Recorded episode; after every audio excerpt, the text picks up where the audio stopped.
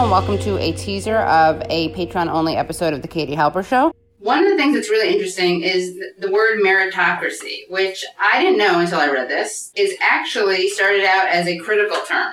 Yeah, Can you talk about the history of that? yeah. So it was Mhm. coined as kind of as a satire of the idea that in England in the '60s, I think was when it was coined, that um, the old aristocracy of inherited titles given at birth was being replaced by a new hierarchy of people who's, who deserved their high rank because they were educated and because they had succeeded in school. Right.